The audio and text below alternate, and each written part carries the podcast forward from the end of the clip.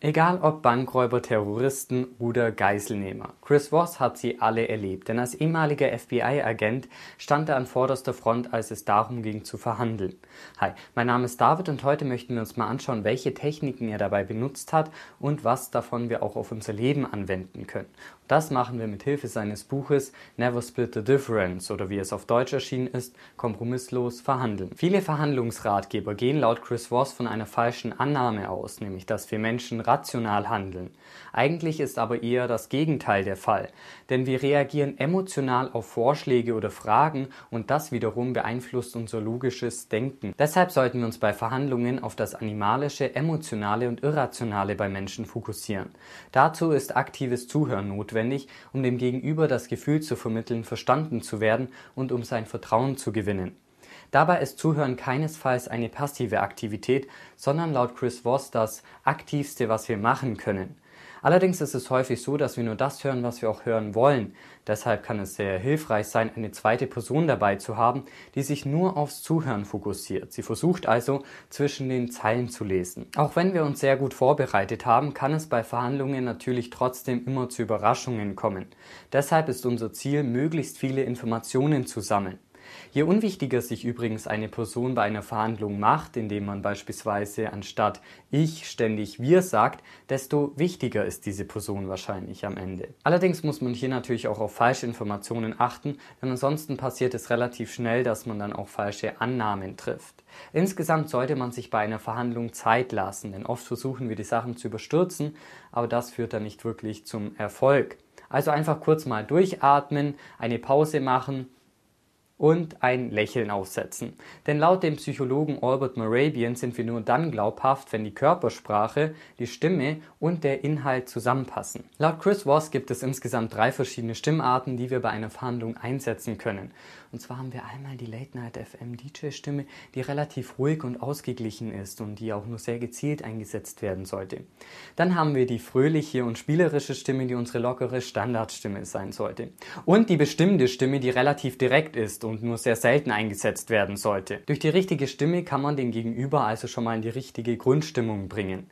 Sehr effektiv kann es auch sein, wenn man versucht, den Gegenüber zu spiegeln. Also das kann man natürlich beispielsweise durch die Körpersprache machen, aber was Chris Voss hier vor allem hervorhebt, ist, dass man versuchen sollte, die letzten drei Wörter oder Schlüsselbegriffe von dem zu wiederholen, was die andere Person gerade gesagt hat. Denn wir mögen Menschen, die ähnlich sind wie wir. Er zitiert hier beispielsweise eine Studie, bei der Kellner 70 Prozent mehr Trinkgeld bekommen haben, nachdem sie bei einer Bestellung nicht mit solchen Standardfloskeln wie beispielsweise super oder gar kein Problem geantwortet haben, sondern einfach die Bestellung der Kunden wiederholt haben. Bei der Arbeit könnte das dann beispielsweise folgendermaßen aussehen.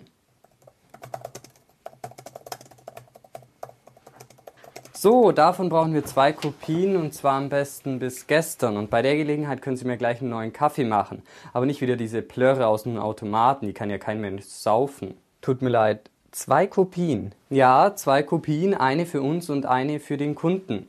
Tut mir leid, Sie sagen also, wir brauchen eine Kopie für den Kunden und eine für interne Zwecke. Naja gut, der Kunde hat jetzt nicht speziell nach einer Kopie gefragt, das könnte ich dann nochmal abklären. Aber ich brauche auf jeden Fall eine. Absolut, vielen Dank, dass Sie das mit dem Kunden nochmal absprechen. Wo soll ich die Dateien dann ablegen? Wir haben nämlich im Archiv keinen Platz mehr. Ja, dann legen Sie es halt irgendwo ab. Irgendwo? Ja, irgendwo in meinem Büro halt. Oder wissen Sie was? Für den Anfang reichen vielleicht auch erstmal zwei digitale Backups. Die Kopien können Sie ja dann zum Projektende machen. Empathie ist dabei das Schlüsselwort. Dazu sollte man versuchen, die Position des Gegenübers zu verstehen und anzuerkennen, auch wenn man jetzt nicht unbedingt der gleichen Meinung ist.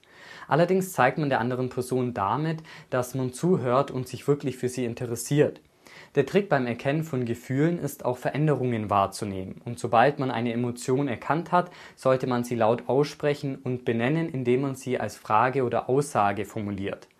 Sind im Service Center beispielsweise vor einem Kunden, die ziemlich aggressiv sind, dann könnte man, wenn man dann selbst an der Reihe ist, folgendermaßen einsteigen. Hallo Frau Müller, mein Name ist David Werner. Es scheint so, als ob die Kunden gerade ziemlich verärgert waren. Damit schafft man eine Beziehung, die auf Empathie basiert. Denn Emotionen haben zwei Ebenen. Und zwar einmal das, was man an der Oberfläche sieht, aber es gibt eben auch einen Teil darunter. Und der ist die Motivation für unser Verhalten. Als guter Verhandlungsführer sollte man also die darunterliegenden Emotionen Emotionen erkennen und dann auch ansprechen, indem man sie benennt. Denn dadurch verliert das Negative schon mal an Wirkung und man verstärkt die positive Wahrnehmung. Sehr hilfreich kann es da auch sein, sich zu überlegen, was denn das Schlimmste sein könnte, was die Gegenpartei über einen sagen könnte und das dann einfach selber laut aussprechen. Also wie beispielsweise, nach unserem Gespräch werden Sie vielleicht denken, wir sind die große böse Firma, die versucht, die Kleinen aus dem Markt zu drängen. Wenn man diese Aussagen laut ausspricht, dann wirken sie meistens ziemlich übertrieben und das veranlasst die Gegenposition dann meist dazu, einfach das Gegenteil zu bestätigen und damit handeln sie natürlich in unserem Interesse. Vielleicht habt ihr ja schon mal irgendwo gehört oder gelesen, dass man der anderen Person immer nur Fragen stellen sollte, die sie mit Ja beantworten kann, um einfach schon mal eine positive Grundstimmung zu schaffen. Ich meine, wer kann auch so eine Frage wie beispielsweise Trinken Sie nicht auch hin und wieder gerne ein klares Glas Wasser mit Nein antworten. Allerdings müssen wir hier laut Chris Voss aufpassen, denn es gibt drei verschiedene Arten von Ja's, die wir bekommen können. Und der erste Punkt ist ein gefälschtes Ja. Also da will man eigentlich Nein sagen, sagt aber einfach Ja, um dem Gespräch zu entfliehen. Der zweite Punkt ist eine Bestätigung. Also das ist relativ neutral, wie beispielsweise die Antwort auf die Frage, ob das ein Kuli ist. Und der dritte Punkt ist die Zusage. Also das ist ein tatsächliches Ja, der dann am Ende auch zum Abschluss des Deals führt. Nur Fragen zu stellen, die mit Ja beantwortet werden können, ist laut Chris Voss nicht der richtige Weg. Stattdessen sollte man ganz bewusst auch Fragen stellen, die mit Nein beantwortet werden. Denn so bekommt die andere Person das Gefühl, dass sie die Kontrolle über das Gespräch hat. Anstatt also zu fragen, haben Sie mal ganz kurz eine Minute Zeit, könnte man das Ganze umdrehen und es anders verpacken und stattdessen fragen, ist gerade eine schlechte Zeit, um Sie zu sprechen? Nein, wissen Sie, eigentlich ist gerade sogar eine sehr gute Zeit, um zu sprechen, denn ich wollte Sie sowieso mal nach diesem Kaffee hier fragen. Wenn man wissen will, ob man tatsächlich eine Zusage hat oder nur ein gefaktes Ja, dann sollte man versuchen, die andere Person dreimal dazu zu bringen, zuzustimmen. Dann kann man sich relativ sicher sein. Unser Ziel ist dabei, die drei magischen Worte zu hören, nämlich das ist richtig. Das kriegt man mit einer Zusammenfassung hin, also indem man einfach das wiederholt, was die andere Person bereits gesagt hat und indem man die Emotionen unter der Oberfläche erkennt und sie benennt. Was man aber auf jeden Fall vermeiden will, ist, dass die andere Person sagt, du hast recht. Denn dann stimmt sie einem eigentlich nicht wirklich zu, sondern versucht vielleicht auch einfach nur dem Gespräch zu entfliehen und will in Wahrheit einfach in Ruhe gelassen werden. Sehr mächtig ist auch das Wort fair. Und das bedeutet für die meisten wahrscheinlich, ich will 1000 Euro haben, du aber nur 500 Euro dafür zahlen, also treffen wir uns in der Mitte und machen 750 draus. Wie ihr dem Buchtitel, nämlich Never Split the Difference, also Teile niemals die Differenz, entnehmen könnt, ist Chris Voss kein Freund davon.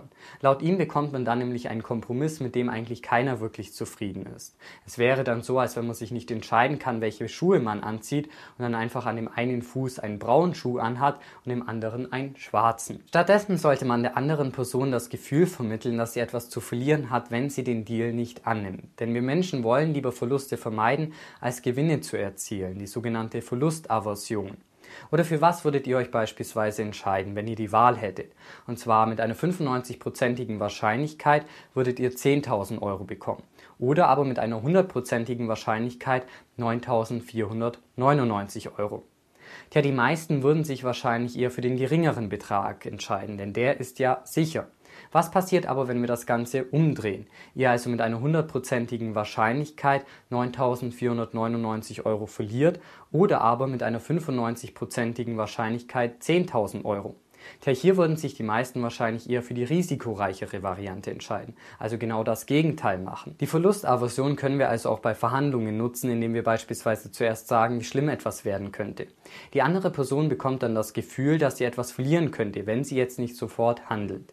Wenn es dann konkret um Zahlen geht, dann kann man beispielsweise zuerst eine extrem niedrige oder extrem hohe Zahl nennen, damit das eigentliche Angebot, auf das man dann abzielen will, ziemlich attraktiv wirkt. Oder man gibt eine Range an, um nicht ganz so aggressiv zu wirken. Wie bereits kurz angesprochen, sollte man der anderen Person ja das Gefühl vermitteln, dass sie die Kontrolle über das Gespräch hat. Das kann man auch sehr gut durch offene Fragen erreichen, die man nicht mit Ja oder Nein beantworten kann. Chris Voss nennt diese Fragen kalibrierte Fragen, die am besten mit Wie oder Was beginnen. So gibt man der anderen Person auch das Gefühl, dass man sie um Hilfe gebeten hat und wenn man es richtig macht, dann löst diese Person für einen auch gleich die Probleme. Anstatt also Nein zu sagen, könnte man lieber fragen, wie soll ich das machen? Und diese Fragen kann man auch einfach ständig wiederholen. Allerdings sollte man nur aufpassen und das Wort warum relativ sparsam einsetzen, denn dadurch bekommen die anderen Personen oft das Gefühl, dass man sie angreifen möchte. Wenn es dann um die Details geht, ist es wichtig zu erkennen, welcher Verhandlungstyp einem gegenüber sitzt. Zu diesem Thema gibt es übrigens auch eine kostenlose PDF auf der Seite von Chris Voss Firma. Der Link ist natürlich wie immer im Beschreibungstext. Was wir uns jetzt noch anschauen wollen, ist das Ackermann-Modell. Also das ist eine Angebot-Gegen-Angebot-Methode, bei der man bei 65% Prozent des Preises beginnt, den man eigentlich erreichen will. Dann kann man sich schrittweise steigern, indem man die andere Person durch Empathie und verschiedene Wege Nein zu sagen, ohne tatsächlich Nein zu sagen, also beispielsweise die kalibrierten Fragen dazu bringt, nachzugeben. Beim finalen Preis ist es nur wichtig, keinen geraden Wert wie beispielsweise 1500 zu nehmen, sondern einen krummen Wert wie beispielsweise 1532, denn das verleiht dem Ganzen mehr Glaubwürdigkeit. Egal wie gut man vorbereitet ist, es kann immer etwas passieren, womit keiner rechnet und das die komplette Sache nochmal ändern kann. Ein schwarzer Schwan also, wie es Nassim Taleb in seinem gleichnamigen Buch beschreibt. Um schwarzen Schwänen möglichst aus dem Weg zu gehen, ist es wichtig, möglichst viel über die andere Seite herauszufinden. Also wie beispielsweise die Weltanschauungen oder die Motive.